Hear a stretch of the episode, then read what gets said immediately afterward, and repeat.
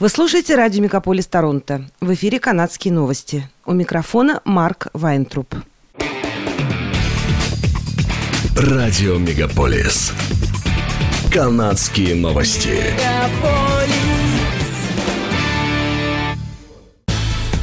В эфире «Канадские новости». У микрофона Марк Вайнтруп. Забастовка государственных служащих пройдет в понедельник 6 ноября в Квебеке. Решение о забастовке было принято профсоюзным альянсом «Общий фронт», объединяющим около 400 тысяч работников. Входящие в альянс профсоюзы представляют учителей и школьный вспомогательный персонал. Забастовка пройдет в первой половине дня и затронет начальные, средние и специализированные школы, а также детсады. Также будет недоступен школьный транспорт. Ранее профсоюзные федерации отклонили предложение правительства по новому контракту – Медсестры и медбратья в забастовке пока не участвуют. Они собираются это сделать 8 и 9 ноября. Федеральное правительство заявило о подписании первого крупного соглашения с Британской Колумбией и первыми нациями о взаимной поддержке в деле охраны 30% земель и вод к 2030 году.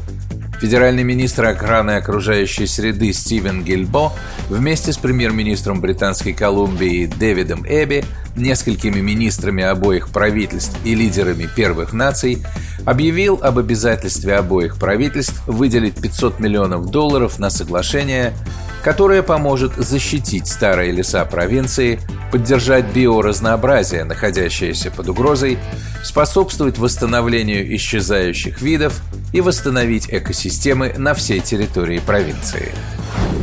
Полиция Эдмонтона конфисковала кокаин на сумму миллион восемьсот тысяч долларов после ареста, произведенного на прошлой неделе сотрудниками подразделения по борьбе с бандитизмом. Группа по борьбе с бандами начала расследование о незаконном обороте наркотиков в сентябре, которое привело к остановке транспортного средства 27 октября после чего было изъято 40,5 килограмм кокаина и арестован один человек, сообщила полиция Эдмонтона. Это самое крупное изъятие кокаина за всю историю нашего подразделения, сказал старший сержант Эрик Стюарт из отдела по борьбе с оружием и бандами городской полиции. 40-летнему Рандхиру Синг Хугилу предъявлено обвинение в хранении с целью незаконного оборота. Ожидается, что он предстанет перед судом 8 ноября. Через неделю после того, как Йоркский университет в Торонто получил коллективный иск на сумму 15 миллионов долларов с обвинениями его в неспособности устранить повторяющиеся антисемитские инциденты, юридическая фирма Diamond Diamond, представляющая нынешних еврейских студентов и выпускников, начиная с 1998 года, включила еще три канадских университета в аналогичные иски. Коллективные иски на сумму 15 миллионов долларов поданы против Toronto Metropolitan University, Queen's University и University of British Columbia. Поводом к искам были антисемитские граффити в туалете, том числе свастика на холодильнике в резиденции, где проживал еврейский студент.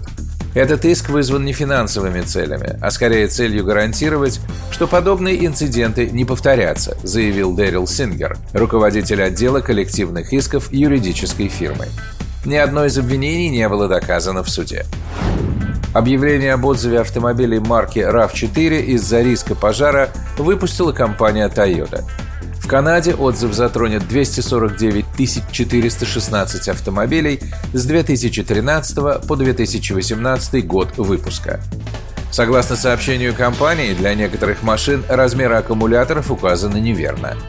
Планируется переделать и бесплатно заменить прижимную планку аккумулятора, лоток для него и крышку клемм. Владельцы автомобилей будут уведомлены об этом к концу декабря 2023 года. Производство и продажи автомобилей Toyota достигли рекордного уровня в августе 2023 года. Знаменитый рождественский фестиваль в Монреале, основанный в 2013 году, объявил об уходе с монреальской сцены – о закрытии заявлено на странице Facebook фестиваля, и в заявлении подробно излагаются причины, вынудившие организаторов праздника пойти на такой печальный шаг. Это непомерное бремя расходов в связи с инфляцией, нехватка рабочих рук, сокращение числа спонсоров и рекламодателей, сокращение государственного финансирования мероприятий. Все эти причины привели к закрытию самого большого декабрьского праздника в Монреале. В течение 9 лет фестиваль проходил с 14 по 31 декабря в живописной исторической обстановке Старого Монреаля и Старого Порта и предлагал множество бесплатных представлений для всей семьи, включая концерты для зрителей всех возрастов, выставки, спектакли, праздничные салюты и многое другое. Он привлекал каждый год около 200 тысяч посетителей, которые наслаждались магией Рождества и Нового года, пишет издание «Деловой Монреаль». Это были канадские новости, с вами был Марк Вайнтроп. Оставайтесь с нами, не переключайтесь, берегите себя и друг друга.